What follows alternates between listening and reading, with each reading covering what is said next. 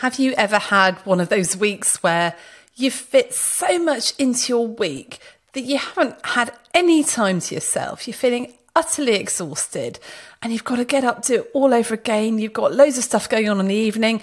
You've committed to far too much. I have those sorts of weeks all the time. But this last week, I've had a lot of conference talks, which I love doing, but I was slightly worried I'd fit too much into the week. But I found myself waking up one morning in a hotel where the conference was, having gone down the night before and not tried to squeeze everything in. And I just thought to myself, thank you. Thank you, past self, for having thought about the fact it would be a bridge too far to get up mega, mega early and try and fit all this in. This is a You Are Not a Frog quick dip a tiny taster of the kinds of things we talk about on our full podcast episodes. I've chosen today's topic to give you a helpful boost in the time it takes to have a cup of tea, so you can return to whatever else you're up to, feeling energised and inspired. For more tools, tips, and insights to help you thrive at work, don't forget to subscribe to You Are Not a Frog wherever you get your podcasts one of my daughters has just finished her A levels and she received a very surprising letter through the post the other day. It was a letter that she'd written in year seven when she first went to secondary school. And they had kept this letter and it arrived at the end of year 13. Oh, it was so thoughtful of them. And in this letter, there was advice from her past self to her future self, just about to go off to university, telling her how to live, what her 12 year old self really, really wanted. It was really cute. And we often use this in coaching. We often sort of write a letter to our future self talking about what we'd like to achieve, thinking about what our goals are, setting goals maybe for a year's time or, or five years' time. One of the coaching exercises which can be quite helpful is actually looking backwards. And there is one exercise in which you write your own obituary, or if you want to make it a bit less morbid, you actually think about what you'd like people to say about you on your retirement do. And this got me thinking about how can we do that a little bit more short term? Because it, it's one thing sort of setting goals and working out what we want to achieve next week or next month or in a year or in five years' time. That's very goal orientated. It's quite difficult thinking about how we'd like to feel.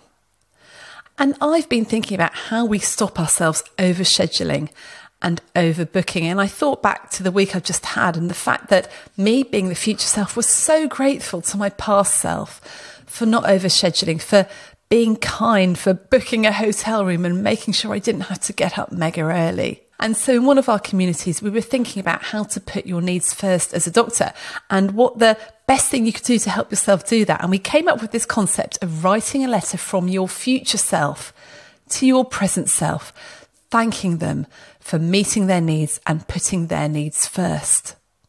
And I was really surprised by the reaction from the community.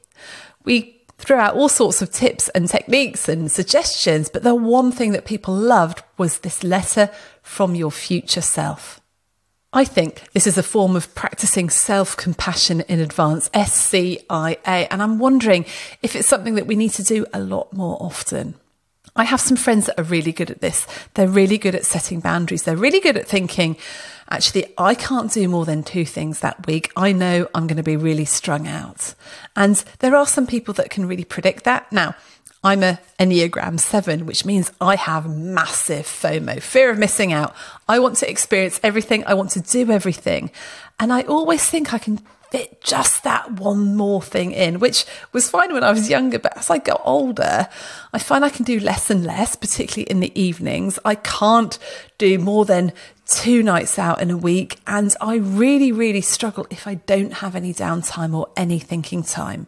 I also hate letting people down.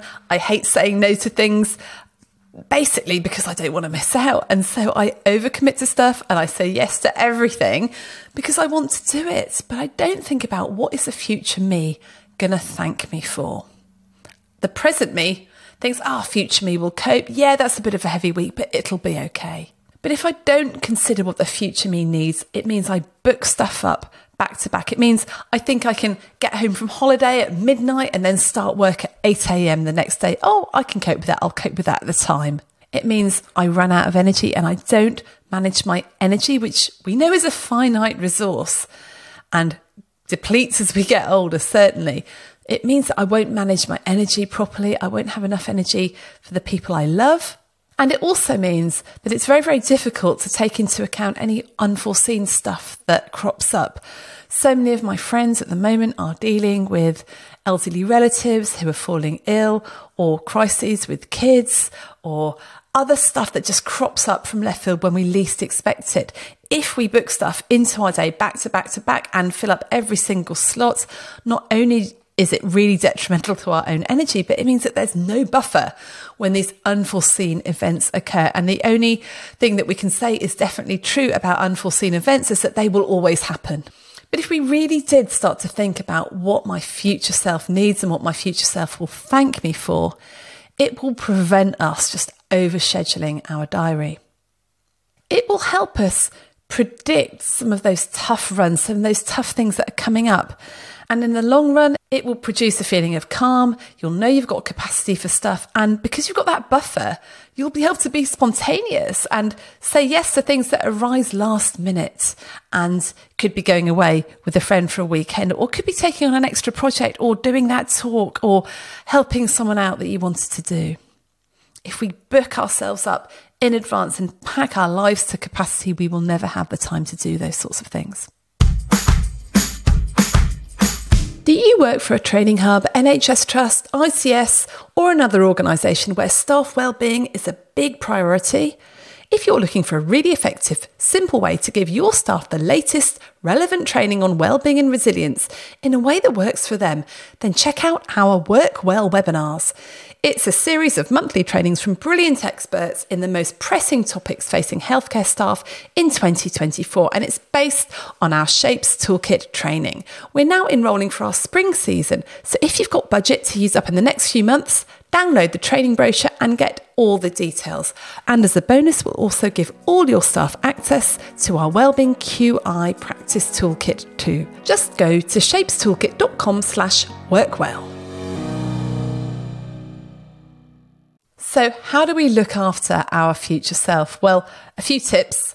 Firstly, big rocks first. And I've talked about this before on the podcast. I remember seeing a talk where someone got a big glass jar and they filled this big glass jar with three or four big rocks. They then filled it with some pebbles. They then put a bit of gravel in. They then put some sand in and then they filled it up with water and the jar was totally full. They then tipped it all out again. And this time they put the sand in first. They then put the gravel in.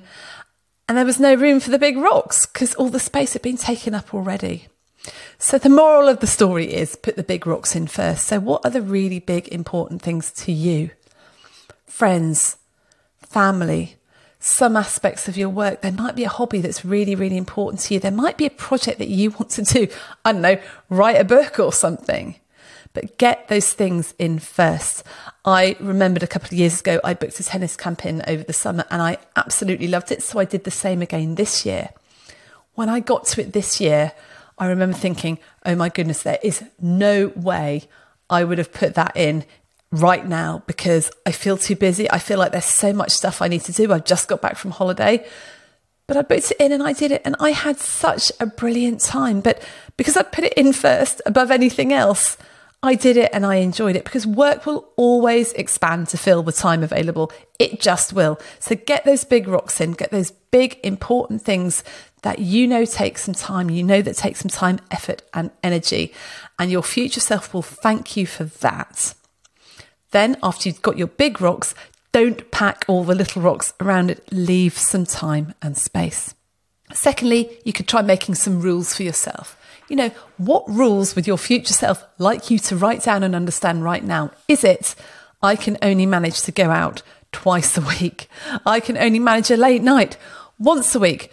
I need to have a complete two day break once a month. I need one afternoon off every couple of weeks, in which afternoon I will go and do X, Y, or Z. What are the rules that you're going to have for yourself? What are the rules that mean you're going to say no to certain things? So it's just automatic. You've already planned that in advance. That can be incredibly helpful. It might be rules such as I can have one social engagement on a Sunday. I might go out for brunch with a friend or I might have an evening meal. But actually, I can't do brunch and an evening meal because that means I get no downtime.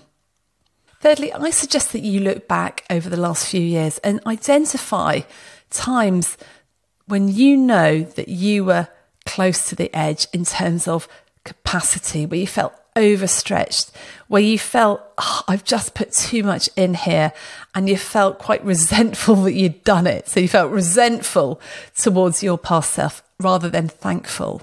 And think, what are those pinch points? Because you know, I know, for example, that every September we have three birthdays. People always start school. It's a new sort of business year, blah, blah, blah. There's all these things going on and it's a complete nightmare. And I always wonder why I end up feeling completely overwrought by the time October comes, because I also try and go away for my birthday and go on nights out, etc., etc. There is just no time. It happens every single year, so I can predict it. So these regular things that come up, Christmas, for example, is always for me quite a busy time with lots of different family commitments, lots of stuff going on. And I always overbook myself, and I know that that's going to happen. What if I actually book some downtime when I know that I'm not going to overcommit to seeing friends or relatives or anything like that? Side note, last Christmas, I had broken my ankle, and every time our guests, whether it be family or friends or whatever, went for a nice walk, say a Boxing Day walk, I couldn't go with them. But I, I was out of plaster by then. And what I could do was go to the gym and walk up and down the swimming pool because that's what my sort of therapist has said I needed to do. Now it was amazing just having those odd hours of time over the Christmas period when I was on my own just to do a little bit of exercise and I, I went and sat in the spa afterwards for a cheeky half hour. That transformed how I felt over Christmas. So now I'm thinking, actually, how can I put that in this Christmas without breaking my leg. Obviously, don't want to do that again, but there are things that I can do that, that would help in just that way. So look back at all the pinch points that happen regularly, that's happened over the last year, and you can predict what's going to happen. And then finally, there might be some stuff coming up that you know is going to be tough. This year, I had both children doing GCSEs and A levels, and I predicted that actually that was going to be quite a tough time for our family. And I just needed to give some space and some time to cope with the emotions, to cope with the work, to support the kids. And I did make sure that there wasn't too much on. And my present self was very grateful to my past self for the fact I'd done that. This is all common sense, but why is it we hardly ever do it? Why is it that we don't have compassion on our future self. We just think, ah, they'll, they'll be able to do it. They can fit it in. So we often think about what goals we want to hit in the future, what we want to achieve.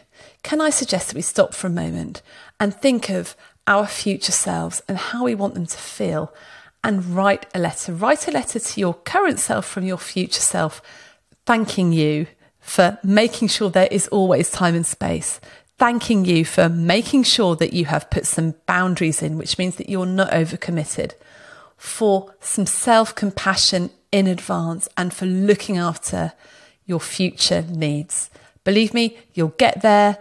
You'll think, thank goodness I did that.